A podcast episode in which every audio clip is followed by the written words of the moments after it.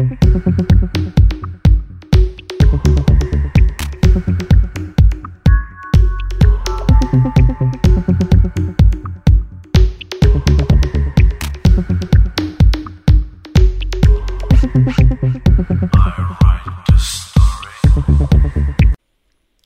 všem, tohle je Frekvence 101 a ne první český podcast o Tajvanu. Dneska máme sobotu 20. listopadu 2021, takže jak jste si zvykli, další týden a nový díl s informacemi o Tajvanu. A dneska jsem si řekl, že to udělám trochu tematicky, protože tenhle týden bylo výročí 17. listopadu a asi chápete, že je to takový jako speciální den i pro mě, protože jenom to, že můžu tady sedět a natáčet podcast o Tajvanu v roce 2021, tak bez roku 1989 by to asi možné nebylo. Stejně tak, jako by asi nebylo možné, že bych vedle měl tajvanskou manželku, která musí být potichu, protože eh, se snažím nahrávat bez vnějších ruchů a tak, tak jenom takhle, abyste taky tušili, jaký všechny interní souvislosti to má. Tak eh, dneska to bude díl o cestě ne České republiky k demokracii, ale Tajvanu k demokracii. Tak jenom na začátku, jako vždycky, díky všem za poslech, díky všem za případné sdílení, díky za jakoukoliv zpětnou vazbu a tak. Jsem rád, že ještě pár vás to baví a, a mě to vlastně baví taky, si tady každý týden uh, přečíst uh, další nějaké nové informace, které touhle formou pošlu dál. Uh, takže, takže vítejte u tohohle dílu. No. A dneska tajvanská cesta k demokracii je to taky Abyste pochopili, kolik věcí máme, máme s Tajvanem společného, i když se to úplně nezdá, tak eh, eh, relativně malá země, obklopená velkými hráči, my tady mezi Německem, Ruskem, Tajvan mezi Čínou, Japonskem, Amerikou možná, tak eh, tomu se vlastně dneska úplně věnovat nechci, protože tohle je téma na nějaké geopolitické Eh, dlouhé v podstatě diskuze a úplně nevím, co z toho všechno ještě do budoucna vznikne. Tak eh, dneska tak jako shrnu tu historii a všechno, co se dělo a proč Tajvan dneska má vlastně demokratickou vládu a, a mm, jaká cesta k tomu vedla. Protože abyste chápali, tak eh, vlastně začnu, nebudu se vyjadřovat eh, věcem, které jsou před rokem 1949, eh, protože tam, že jo, nejdřív eh, japonská, pak nebo nadvláda, nebo, nebo zpráva, jo, řekněme, jak, jak chceme, pak druhá světová válka, pak ty věci, které vlastně následovaly po čínské vítězství, když to řeknu, nebo pak japonské kapitulaci, že jo. A tak 49 eh, Kuomintang eh, prchá před eh, Mao Tse-tungovým vojskem komunistické strany Číny, Číny na Tajvan. Pokračuje v té, v té svojí vládě dlouhá léta a zavádí něco, čemu se do dneska říká na Tajvanu stané právo v praxi já jsem se chtěl eh, dopátrat nějakých nebo jako dělat díl, který by se tomu věnoval nějak podrobně, možná ho ještě udělám. Ale teď jsem se snažil spíš se jako zeptat manželky, eh, jak eh, to vnímala její rodina, protože její rodiče, že jo, tam v tom období v podstatě, když to řeknu, vyrůstali, vychovávali své děti a, a, a zažili tu dobu víc a našel jsem hodně paralel vlastně s eh, komunistickým režimem eh, v České republice nebo v tehdejším Československu. Tak jenom, abyste si představili, jak tam to období vypadalo prakticky ze života normálních lidí, tak tady vy, co jste zažili komunismus v Československu, asi víte, tam mm, v podstatě jediné omezení, které bylo vůči, vůči politikům, nebo respektive trvala stále vláda jedné strany na Tajvanu, čili že Komentangu a k volbám se chodilo volit, volit jednu stranu a její představitele, takže v tom si to asi bylo hodně podobné. Co bylo tady trochu rozdílné, že oni museli každý den být v 8 hodin doma, to znamená, každý, kdo vycházel eh, po 8 večer, tak si musel být vědom, že porušuje zákon a mohl být osouzen. Prý to bylo ze z trachu před tím, že eh, komunistické živly potenciální se budou srocovat po práci večer a budou plánovat nějaké eh, nekalé akce proti tehdejšímu režimu Komintangu a prý to tedy vysvětlovali obyčejným lidem, takže by měli být doma, protože zloději eh, a jejich aktivita eh, narůstá s večerem, takže čím víc budou doma, tím ochrání své majetky před eh, potenciální zlodějskou činností a tak. Tak zase udělejte si názor sami, myslím, že všechny tyhle ty režimy jsou stejné a používají k vymývání mozků eh, svých obyvatel stejné nebo podobné praktiky. Tak jenom takhle na úvod. A pak přichází 70. léta, kdy Čangajšek, myslím v 75. umírá a svým nástupcem učinil svého syna, který se jmenoval Chang Chinkuo a tam vlastně už se trochu započá, počala eh, ta tajvanská cesta k demokracii, když ne úplně, protože Čangajškův syn stále ještě dodržuje vlastně jakési pravidlo eh, vlády jedné strany a, a eh, potírání dalších politických stran. Ale vedle toho se snaží právě Tajvan reformovat tím způsobem, že a ještě v souvislosti s tím, že v těch 70. letech a zejména v jejich závěru, tak Amerika i další světové státy přestávají uznávat tajvanskou vládu jako tu uh, legitimní vládu Číny, ale, ale v podstatě začínají uznávat právě pekingskou vládu a, a Tajvan ztrácí na té politické významnosti, ale právě Chan Ching-kuo je tím, Eh, který započal jakési, eh, když to řeknu, ze současného hlediska ty reformy, které vedly pak k tomu, že Tajvan získal ekonomickou výhodu a, a, a nyní se nachází technologicky tam, kde je, protože zakládá hlavní výzkumná centra, orientuje se právě na IT, technologie a v podstatě snaží se přilákat všechny uh, mozky, které by Tajvanu mohly pomoct uh, vyrůst a podstatě zlepšit, eh, když už ne politickou pozici, tak aspoň tu ekonomickou a eh, pochopil, že pokud má Tajvan v tom, eh, v tom složitém systému na světě přežít, tak jeho výhoda musí být v tom, že prostě se stane pro celý svět nezbytným, což se pak historicky potvrzuje, že jo. Až do dneška uvidíme, no. A ve chvíli, kdy, kdy uh, Chang Ching-kuo uh, dochází ke konci své vlády v 80. letech, on v, uh, myslím, že ať, ať vám nekecám, 88. umírá, tak uh, za svého nástupce si zvolil, protože nechtěl pokračovat v té linii uh, svých dětí jako jeho nástupců, protože razil v podstatě teorii, že eh,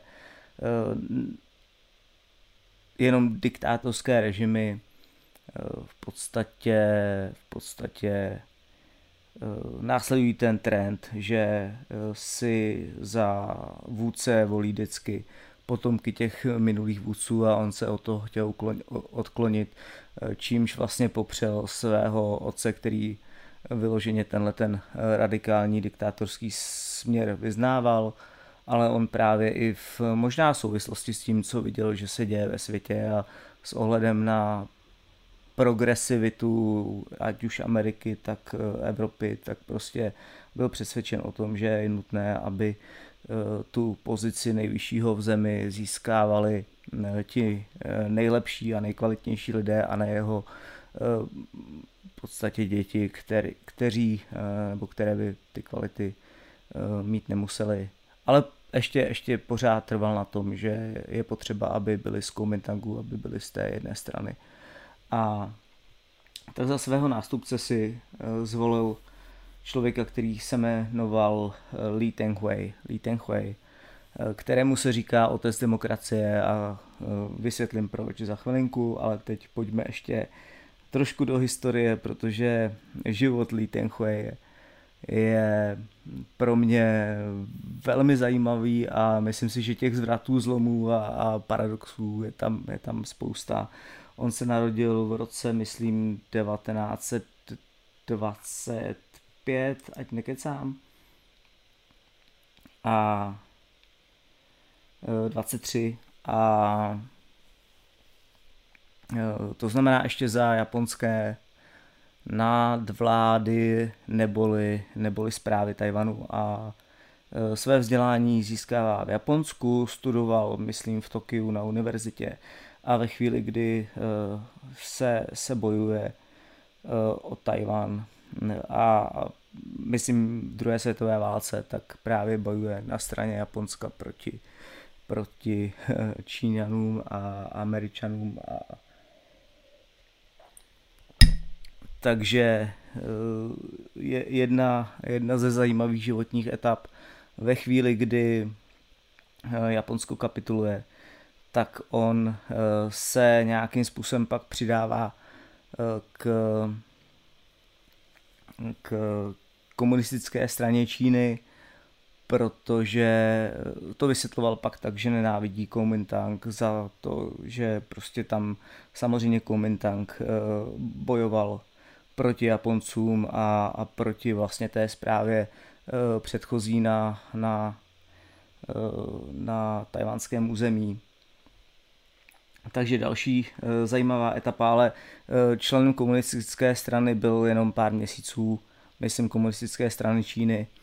A ještě zajímavý další paradox, který jsem neřekl, tak on byl vlastně člověkem, který se přímo narodil na Tajvanu, takže e, první prezident potom který, eh, který vlastně eh, pochází, který se narodil na Tajvanu, protože eh, oba, jak Chiang Kai-shek, tak Chiang Ching-kuo, tak se narodili v pevninské Číně. A, takže to je jenom taková odbočka, snad jste se nestratili a, a chápete, proč jsem to chtěl říct. Ale teď pojďme dál. Takže Li Tenhui se následně po studiích, ať už v Japonsku nebo v Americe, kdy vystudoval zemědělství, tak se eh, vrací na Tajván, eh, vstupuje do Kuomintangu, což eh, zase trošku nekoresponduje úplně s tím, jak právě předtím říkal, že Kuomintang nenáviděl, ale asi chápal, že jinou cestu k tomu, aby ty věci začal měnit, nemá. A samozřejmě už se to pak lámalo v tom, že ta diktatura Čangajškova e, trošku s těmi dalšími lety povolovala, že on se nejdřív stává starostou Taipei, e, vyřešil spousty problémů, které, které tam měly se zavržováním a vlastně s nějakým pěstováním plodin na území toho, toho území Taipei a následně se stává více-prezidentem ve vládě v Chanchinkua. A po jeho smrti v tom roce 88 tak je zvolen prozatímním prezidentem a uh, přichází takový ten zlom, který uh, tam už on, on uh, protože měl pocit, že Tajvan je potřeba posunout do budoucna a že eh, ta diktatura, která tam prostě je, takže úplně není dobře, aby, aby dál pokračovala a vzal si za vzor právě eh, všechny ty věci, které se dělaly v 89. v Evropě, víte asi o čem mluvím, a chtěl Tajvan posunout právě k demokratizaci a k tomu, aby lidé si sami mohli rozhodnout, jaké, jaké strany, jaké své představitele budou volit. Zajímavá věc, která se děje o několik měsíců později, protože když měl být v březnu 1990 inaugurován. Teď zase ta souvislost 89. Československo, 90. Tajvan.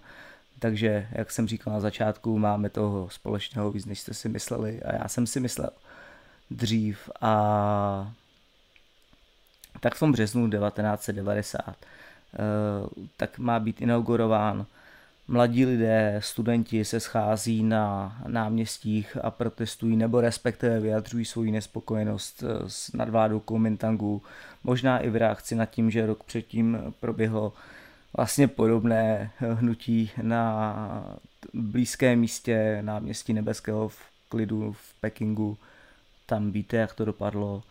Eh, Li Tenhui reaguje velmi zajímavě, okamžitě přijímá delegaci studentů to hnutí, eh, který se nazývá hm, hnutí divokých lilí, eh, protože prostě divoká lilie je symbol nespoutanosti a, a, a odolnosti na Tajvanu, tak oni právě si vzali tenhle ten symbol proto, aby vyjádřili svoji, svoji vizi v tom, že nechtějí už být eh, područí Kuomintangu a on právě Li Tenhui přijímá delegaci eh, studentů a slibuje jim, že eh, o několik měsíců později se budou konat volby, které prostě budou moci být sestaveny z různých kandidátek, z různých stran. A tím Tajvan totálně, totálně z té vlády jedné strany během pár měsíců předělává a rozhoduje o tom, že Tajvan do současnosti je demokratickou zemí. Tam ještě jsou, jsou další souvislosti, které nevím, jestli jsou úplně nutné říkat, jestli, ale možná jenom pro kontext, tak eh, vlastně ty první demokratické volby velmi nelibě nesla Čína, tak eh, uspořádala prostě v průlivu vojenské cvičení, které nějakým způsobem i eh, mohlo víc eskalaci vojenskému konfliktu, ale nakonec se tak nestalo. To jenom takhle na krátce. Druhá věc, která tam byla ještě zajímavá, protože eh, kandidáti na Tajvanu se dělili do, tak, do dvou skupin, kterým se, jedním se říkalo uh, Ben Sheng a druhým Wei Shengzheng. A e, tyhle ty dvě skupiny Ben Shengzheng jsou lidé, kteří nebo respektive potomci lidí, kteří se narodili na Tajvanu před e, e, v podstatě tou vlnou migrační v tom roce 1949, poté co Chiang Kai-shek eh, přesídlil na Tajván a Wei Shenzhen jsou právě potomci lidí, kteří přišli s touhletou migrační vlnou. A historicky právě ti, eh, kteří byli potomci Číňanů z pevniny, tak měli eh, v politice Tajvanu vyšší zastoupení než ty potomci těch původních obyvatel. A Li Tenhui tuhle tu věc mění a právě za jeho vlády historicky Eh, v parlamentu eh, potom eh, si prosadil, aby, aby bylo, bylo více kandidátů a více, více těch původních obyvatel, čím se vlastně nějakým způsobem ta minulost a ty složité věci z Bílého teroru z 50. let vyrovnaly a, a Tajvan právě směřoval k tomu demokratickému řízení. No. Takže ty volby se nakonec konají a Li, Li ten Hui je v březnu 96 zvolen prvním prezidentem, oficiálním přímých eh, prezidentských rovných volbách. A teď už jenom je taková zajímavost, on eh, v roce 19, 2001 sformoval novou stranu Nové hnutí, eh, to znamená odtrhl se jakoby od té myšlenky Kuomintangu a snažil se prosadit do budoucna nezávislost Tajvanu a schromáždit okolo sebe lidi, kteří, kteří právě té myšlence tajvanské nezávislosti a, a tajvanské prosperity věřili. Načež byl Kuomintangem ze strany vyloučen, takže nejdříve člen komunistické strany Číny, posléze Kuomintangu, posléze vyloučen z Kuomintangu. Velmi zajímavý život. No a v červenci, 30. července 2020 uh, Li Tenhui umírá jako člověk, který je na Tajvanu dneska oslavován jako otec demokracie. Tak, tak nechtěl jsem to říkat, OK, ale, ale tajvanský Václav Havel. A tak uh, myslím si, že je dobré si tenhle ten uh, příběh připomenout a říct si o tom víc a vlastně vědět, jaké ty souvislosti tajvanská politika má a v čem se právě podobá té naší a v čem máme, si myslím, hodně společného.